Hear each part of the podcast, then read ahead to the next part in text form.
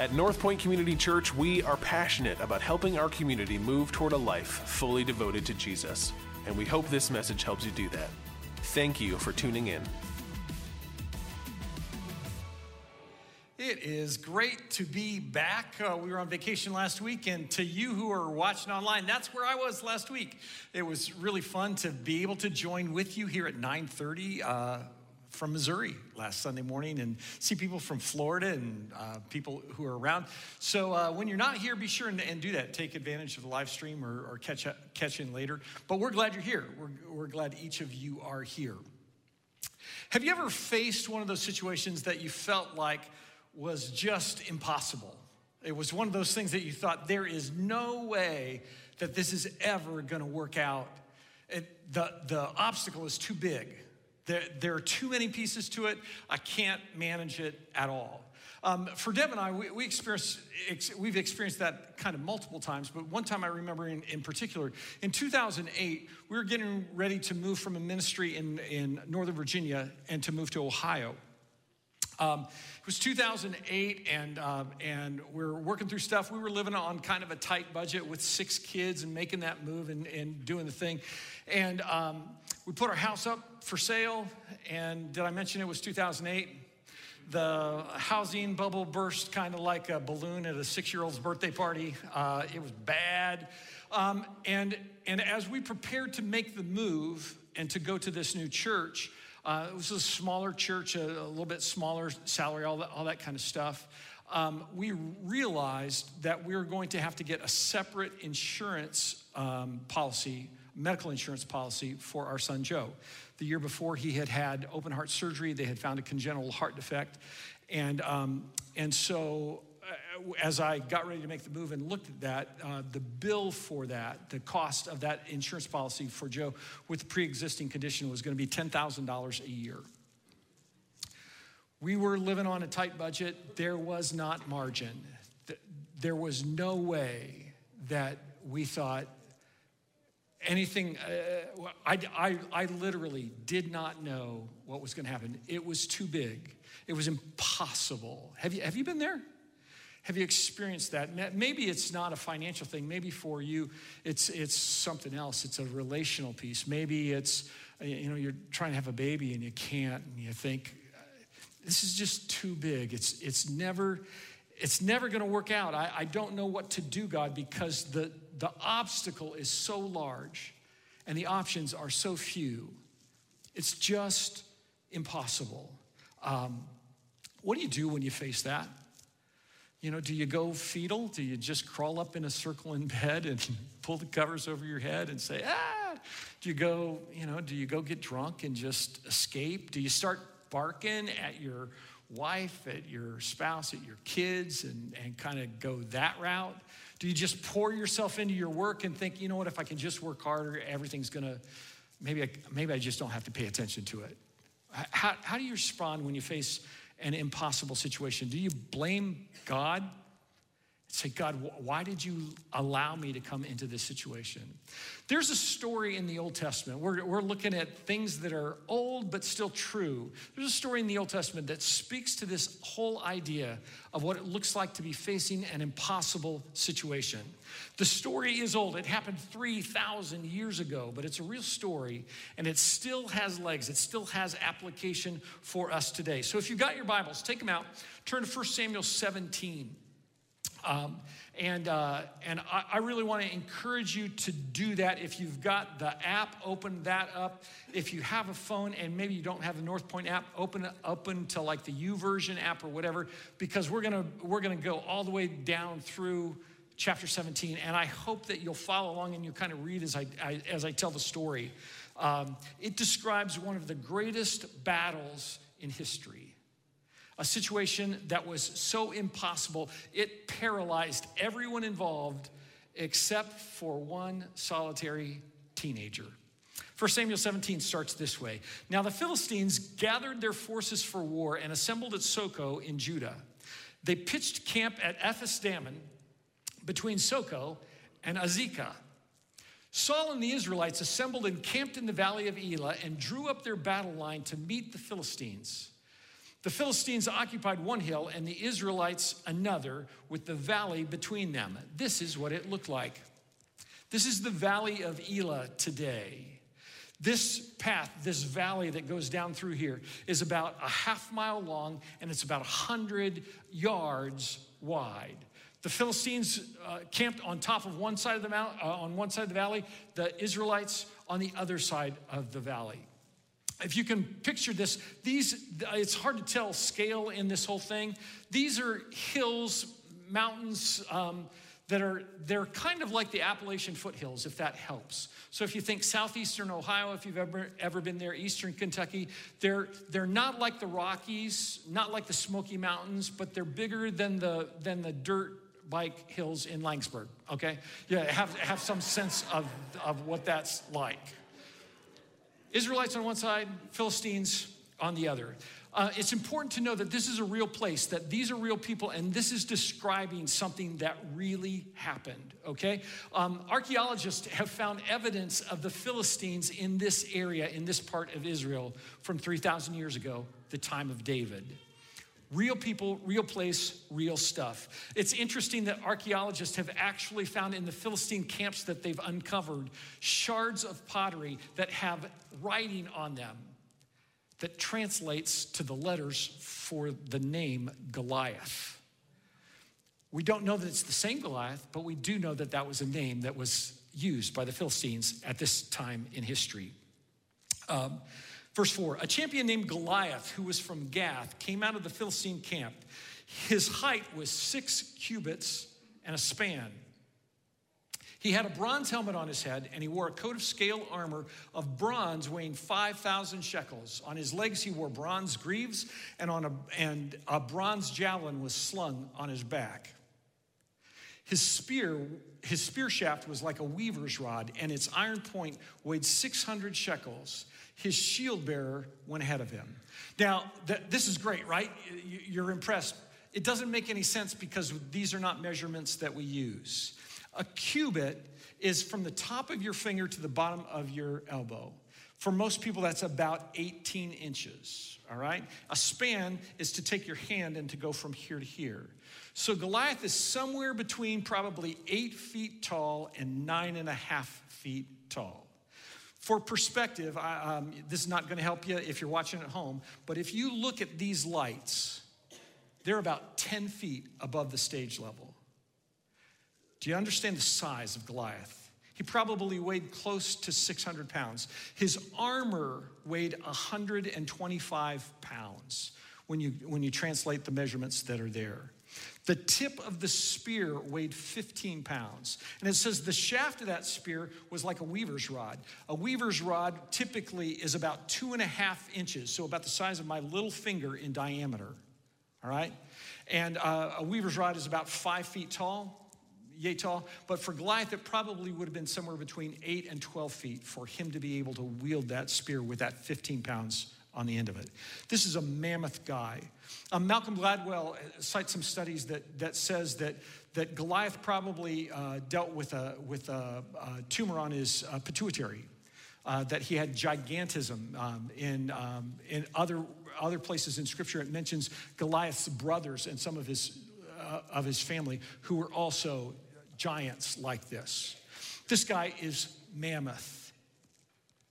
Um, it's interesting that, again, real people, real place, real time, that the description of Goliath's armors, the, the greaves that, that it said, it's a word that we don't typically use. If you think soccer shin guards, that's what he had on his shins. So we know he was a soccer player, right? Uh, a guy, guy, Goliath like that. Verse 8.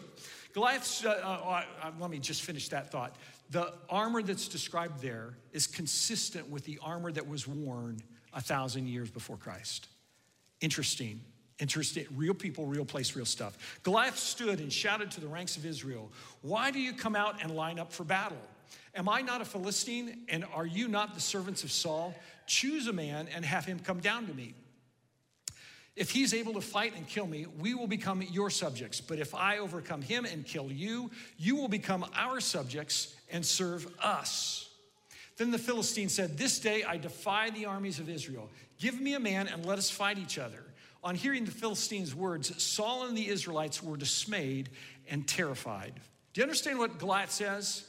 He says, this is, this is what I want to do. I'm calling you out. You send your best guy to come fight me. We'll fight, and whoever wins, that's the end of the battle. If I win, you become our slaves. If you if the guy you send wins, we become your slaves. There's no sense in everybody dying in this battle. We're just going to go one on one, mano a mano, winner take all. That's the picture that's there. And again, interestingly enough, other ancient documents say at this time in history, this was a common battle tactic. The two tribes would come against each other, two people groups, two nations would fight against each other, and that they'd just send their best against each other, and that would be it, so that the other, uh, the, the, losing um, side would become slaves. David is introduced in verse 12. If you're looking down, scanning through there, he's the youngest of eight brothers. His father is Jesse. The three oldest brothers have enlisted in the, in the Israeli army. They're there at the battle. They're fighting for Israel against the Philistines. And it's helpful to know just contextually that the war is not like uh, hundreds of miles away. It's not like it's across an ocean. The valley of Elah is less than 20 miles from Jerusalem, the capital city in Israel. It's less than 15 miles from Bethlehem, where, where David was. And so if you, again, if you're if you just scan down through there, it says that David would go back and forth to Saul. In chapter 16 of 1 Samuel, um, Saul is described as the Holy Spirit leaving him. He had rejected God, he had left, left him, and he was troubled by a, by a demonic spirit. Um, and when he would, would go into these fits, um, his advisors would call David to come and play on his harp, a kind of a, a spiritual music therapy for Saul. So David would go back and forth to the battle, and as it describes in, in this situation, um, he's close by. Verse 16 says, For 40 days the Philistine, Goliath, came forward every morning and every evening and took his stand. 80 times Goliath has stood and called out the Israeli army to say, Hey, send me somebody so that I can fight. David's father, Jesse, asked David to go and resupply his brothers. They're fighting, again, they're, they're only 15 or so miles away. It's like going from here to, to Holt, other side of Lansing, not very far at all. And so he asked David to take some uh, home cooked meal stuff to his brothers. He leaves early in the morning. He gives control of the sheep because David's a shepherd. He gives control of his sheep to another shepherd, and he goes to see what's going on and to talk to his brothers. Um, he gives the food that he brings to the mess sergeant and, um, and finds his brothers, and he's talking to them when Goliath comes out and, in a big booming voice, offers his challenge to the army of Israel. Again, if you picture that valley of Elah, you can imagine Goliath's voice filling that area as the sound echoed off the walls. As soon as Goliath walks forward, the Israelites cower in fear. Can picture it in your mind. The Israelite army, as they're, as they're back on their side, they're, they're trying to encourage each other. They say, You go, you go fight him, you go fight him, you go fight him. You, no, you go fight. I'll let you go fight. You see what's going on? And as they're talking, they say, Hey, somebody's got to go fight him. And this is what the king has said. The king has said that if, if the person who goes to fight him wins, they'll get rich. The king will give them riches. He's going to give them his daughter to marry. So his status will go up like crazy, and he won't have to pay taxes for the rest of his life. April 15th will become a holiday for this guy that defeats Goliath. You go fight him. Eh, no, you go fight him. See what's going on. And David says, wait a second. This guy is taunting God's army. And Saul's really promise to give all this stuff to the guy who wins? He says, he says this line that I think is the heart of this story. He says, Who is this uncircumcised Philistine that he should taunt the armies of the living God? Who is this guy who's ungodly, who doesn't know God? And, and he's calling us out, and nobody's responding. David says to the other soldiers, is he for real? And they say, No, really. Whoever go fights him, who, whoever goes and fights him is going to get all these prizes. Eliab, David's oldest brother, gets angry at David in the way only an older brother can. Anybody got older siblings? When you make a suggestion, um, they can make you feel stupid, right? They can put you down. That's exactly what Eliab says, what he does. He looks at David like David doesn't have a clue, and he says, What are you even doing here? Shouldn't you be out taking care of the sheep? Don't you have sheep to take care of, boy? Um, who do you think you are? You are so full of yourself. You just came, you just came so that you could watch people die. You just came to watch the battle from the sidelines. And David, in kind of classic, in a classic way, turns to his brother and says, What? Am I not even allowed to talk? Um, can you picture what's going on here? David, David recognizes what's going on here in a way that Eliab doesn't. He turns away from his brother and he begins to talk more to the other soldiers and say, What is going on here? The, the, the conversation that he is having with the other soldiers works its way up the chain of command and gets to Saul. And Saul calls for David to come and talk to him. David says to Saul when he gets there, he says, Look, nobody needs to be afraid. I'm going to go fight him. And Saul, Saul says, You can't do that. You're just a kid. David's probably 15 years old, maybe 18 years old. You can't do that. This guy's a warrior soldier. He's been killing people since before you were born. You can't do it. And David says, No, look, I can handle myself. I have been in battle before. I'm a shepherd lions and bears have come and taken sheep, and I've rescued those sheep. Look what he says, verse 36. Your servant has killed both lion and the bear. The uncircumcised Philistine will be like one of them, because he has defied the armies of the living God. The Lord who rescued me from the paw of the lion and the paw of the bear will rescue me from the hand of the Philistine. If you look right before that, David says that he grabbed the hair of the lion and the bear. Hand to hand combat with them. And Saul says, Okay, bless your heart. You know, when somebody says bless your heart, it means that you are the stupidest person around, right? oh, bless your heart. Saul says, Oh, okay. You go ahead. May God be with you, David, because you're going to need it, because you're going to die. What you're going to do is impossible. It can't happen. But if you're going to do it, go ahead and wear my armor, take my sword. Again, if you think historically about Israel and about when Saul became king, Saul is head and shoulders above anybody else in Israel. It describes that he's taller than everybody else. So when David puts on Saul's armor, it, uh, David feels like a dwarf in that. It, it's uh, David feels like he's got like catcher's gear and a hazmat suit both on. He can't move. He, he's used to wearing a t shirt and shorts, just being able to, to move and do his stuff as a shepherd. And he says to Saul, No, I can't wear this. I've just got to take what I'm used to. And so he grabs his staff, takes his pouch, goes down to the brook that's in the center of the valley, picks out five stones, puts them in his pouch, takes his sling, and begins to move towards the battle. Um, Goliath sees David, and he is genuinely offended that David is coming out to fight him.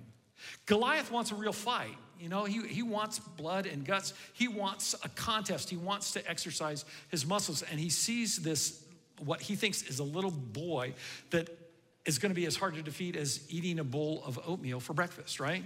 Verse 42 Goliath looks David over and saw that he was little more than a boy, glowing with health and handsome, and he despised him. He said to David, Am I a dog that you come to me with sticks? Because David's got his shepherd's staff. Philistine cursed David by his gods. Come here, he said, and I'll give your flesh to the birds and the wild animals. And David responds with some serious smack talk. Verse 45 David said to the Philistine, You come against me with sword and spear and javelin, but I come against you in the name of the Lord Almighty, the God of the armies of Israel, whom you have defied.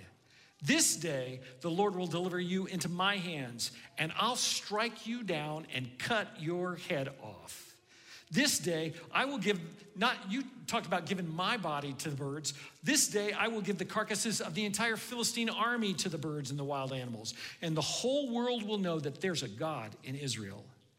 All those gathered here will know that it's not by sword or spear that the Lord saves, for the battle is the Lord's, and he will give all of you into our hands.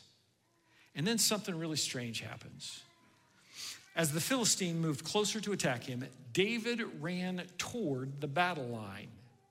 Everybody else has been run away. David ran toward the battle line to meet him. Reaching into his bag, taking out a stone, he slung it and struck the Philistine in the forehead. The stone sank into his forehead, and he fell face down on the ground. Goliath takes this shot to, head, to his head, and it's like a boxer that takes one right on the jaw and instantly is down. That's what happens as that stone hits his head. Now, if, if you're skeptic, you may be thinking, wait, is it really possible with a sling, you know, not a slingshot like this, but with a sling to sling a rock and to do this? Historians tell us that in the armies of this day, there were entire companies of slingers that, that they could be accurate up to 200 yards to hit a target with their sling.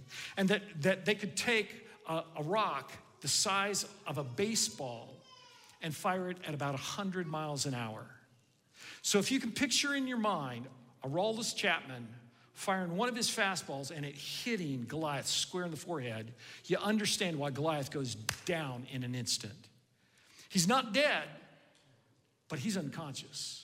And David walks over and takes Goliath's sword out of his limp hand, picks it up, and with his strength and the power of gravity, wields that sword and cuts off Goliath's head. And then things get really crazy, right? Um,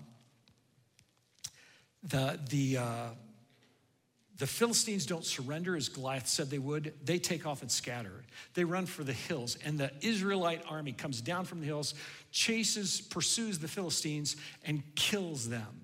Once, the, once they've gone as far as they can, they've gotten as many as the army as they can. The, the Israeli army comes back and plunders the Philistine camp that was up on the side of that hill. They take all of their stuff, all their tents, all their treasures, all their money, all their stuff.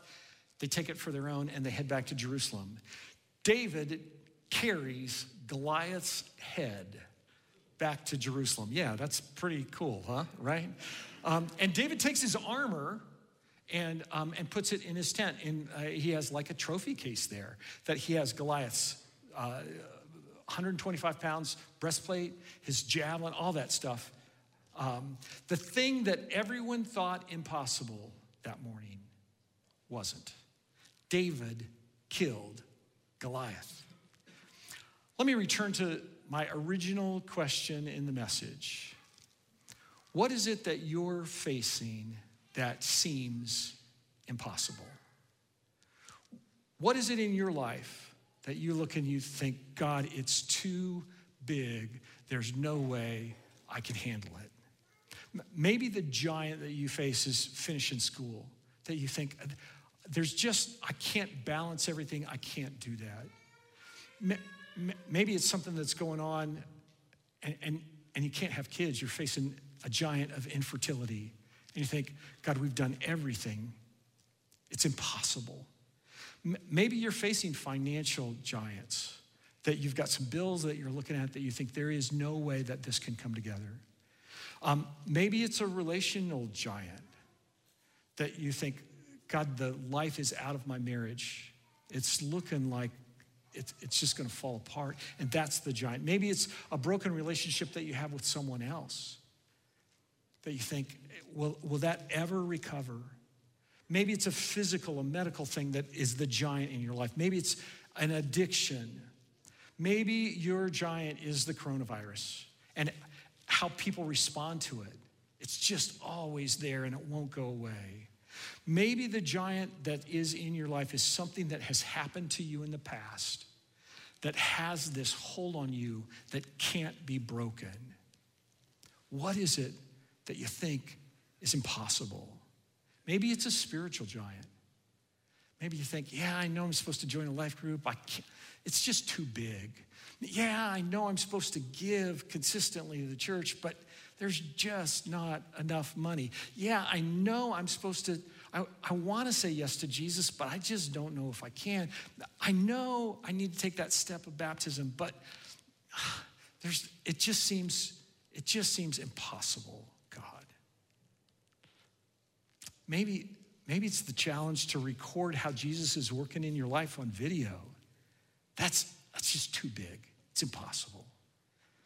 How will you respond to that giant in your life?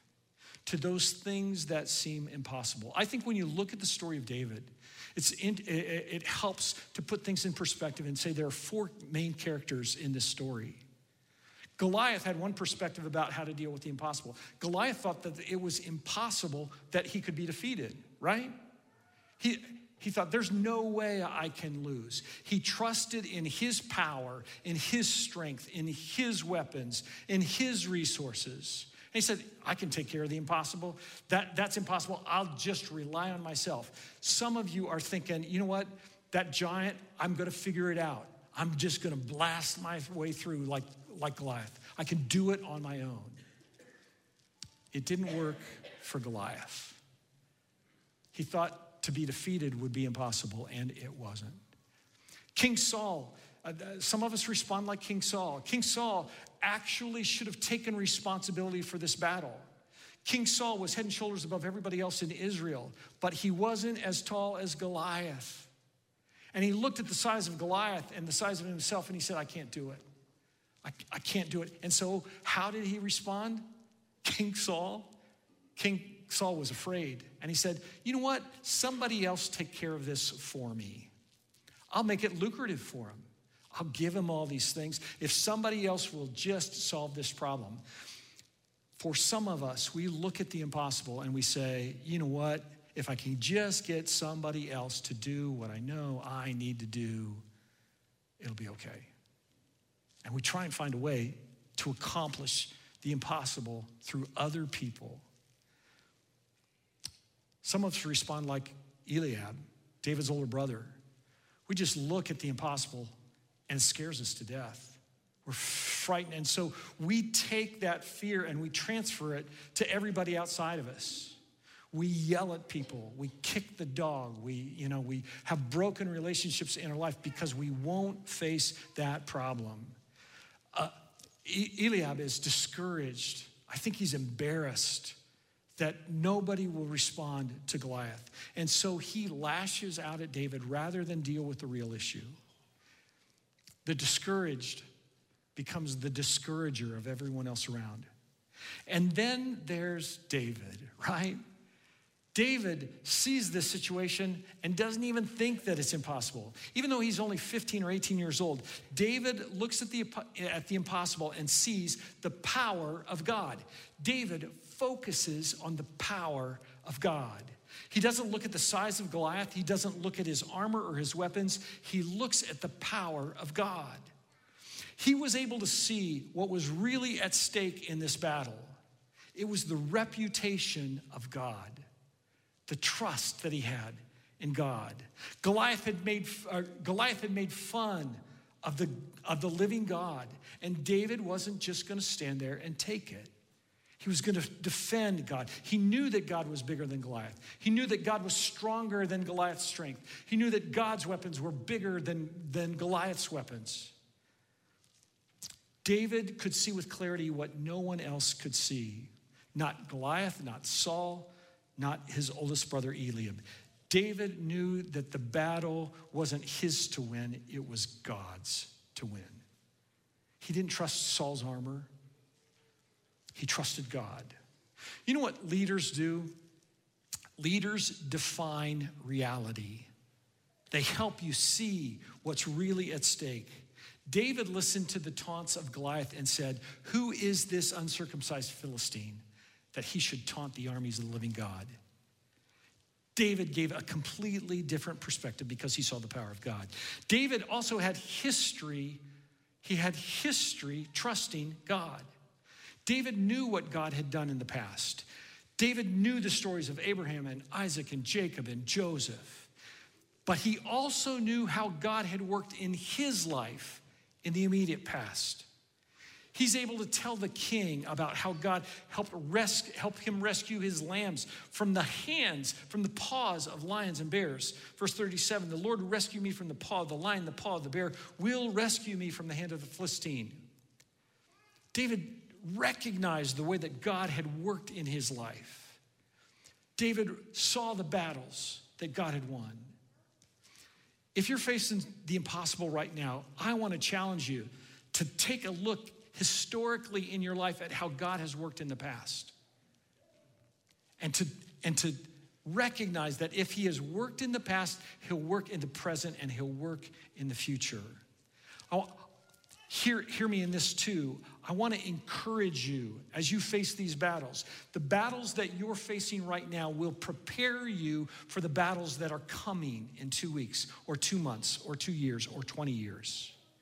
There will be a time that you look back and say, you know what? God sustained me through COVID 19. God brought me through that period that was just so difficult in our nation. God showed himself in that, and that will lead us to be able to trust him in the future. But we've got to do it now. David challenged Goliath because of his faith.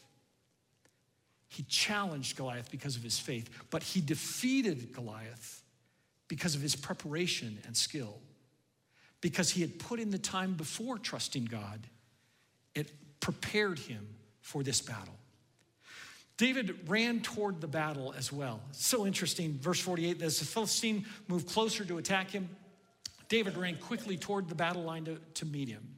If you're facing an impos- a situation that seems impossible, I just want to encourage you to run toward the battle because our immediate reaction, the thing that we do most often is run away from it, right? I don't want to deal with that. I don't want to take care of it. Run toward the battle. That's what David did. Run with confidence that God has the power, God has the ability to defeat the impossible. Lastly, David didn't take credit for the impossible. Verse 47 says, uh, David's, David's calling back out to Goliath and he says, All those who gathered here will know that it's not by sword or spear that the Lord saves, for the battle is the Lord's, and he will give all of you into our hands. Don't miss the pronouns in that. David could have said, You know what? I'm going to take your head off and I'm going to and I'm going to be in charge. I'm going to kill all you Philistines. David said, "Look, here's the deal. The battle is God's. And what's going to happen is all of your army is going to lose to our army. It's not going to be my victory. It's going to be our victory that happens because of God." This story may be old, but it's still true for us. It still makes sense. It still applies to our life. So the question is when you're facing an impossible situation, who are you going to be? Are you going to be Goliath, trying to take care of it on your own? Are you going to be Saul get somebody else to take care of it? Are you going to be Eliab and just be afraid and cower and blame others? Or are you going to be David? With God, the impossible isn't. The impossible isn't. I, I remember talking to our life group about that issue when, uh, when we were in Virginia getting ready to move to Ohio in 2008. I, I, I, I, I got to tell you, I was afraid. I did not, I just didn't see any way. I didn't know what we were going to do about Joe's medical insurance. I, there was no way it could happen. And I asked our life group to pray about it two weeks before we left but before we moved. And um, after life group that night, one of the guys, a guy who was um, highly unlikely, no, you just would not have expected it from him. He came up to me and he said, um, You know what? While we were praying, God nudged me, and I want to take care of the cost of the insurance for your son for the first year. And he wrote a check for $10,000 for us. Interestingly enough, as that year wound down, uh, President Obama had been elected, the Affordable Care Act was passed, and um, pre existing conditions were done away with, and Joe's insurance was able to be folded into our family's insurance. Uh, God didn't always work that way with somebody writing you a check, you know. But it was an impossible situation that God showed himself in. I say that just to encourage you. No matter what you're facing, no, no matter how, uh, how big that giant feels, God has the ability to step in and to change that situation, to show his power. Can I, can I tell you why I chose this particular passage in this series? That I wanted us to study. Because there are so many lessons from the Old Testament that we can take and apply that are still true, that still, um, that still are meaningful for us. It's because of this, because my sense is so many of us are so discouraged. We're discouraged because of COVID. We're discouraged because of the political climate in our country. And we look and we say, God, it's just too big. It's impossible to get through this time. Um, like the ar- army of Israel, we think it's never going to change and it's going to overwhelm me. Satan whispers in our ear over and over again it's impossible to start a new life free from the power and the bondage of sin. It's impossible to have peace and joy when the person that you love dies and leaves this life. But that's not what Jesus said. Jesus, in talking to his disciples, said uh, about a, a teaching that he had given, humanly speaking, it's impossible. But with God, everything is possible. The Apostle Paul said when he's writing to the church in Philippi, he says, You know what? I've had a lot and I've had a little, and I've had a little. I've learned to be content in all circumstances. I can do all things through Christ who strengthens me. He wasn't talking about skill or ability to do stuff. He was saying, you know what? I can live in any situation that God leads me into because of the power of God. In Mark chapter 9, a dad brings his boy to Jesus, and his boy is, is demon possessed. And, it's, and the symptoms of that possession are that, that, um, that, that he has like epileptic fits that that he, he goes into this fit and he falls in fire and he falls in water and, it, and it's killing him. And the dad brings this boy to Jesus and says, Jesus, if you can, would you show mercy to him? And Jesus says, If I can, anything is possible if a person believes. And the father cried out instantly, scripture says, I do believe. Help me with my unbelief. This story may be old, but it's still true. God has the ability to deal with our impossible situations. And our prayer needs to be God, I believe, but help me with my unbelief. Let's pray. Father, we thank you for your word, for the power of your word. God, I thank you that your that you speak into every situation in our lives. God, I know in this room there are people who are struggling with so many things, people who are watching now that, that are just at wits' end. God, we say to you together, we believe. Help us with our unbelief. Show your power in us, Lord. In Jesus' name we pray. Amen.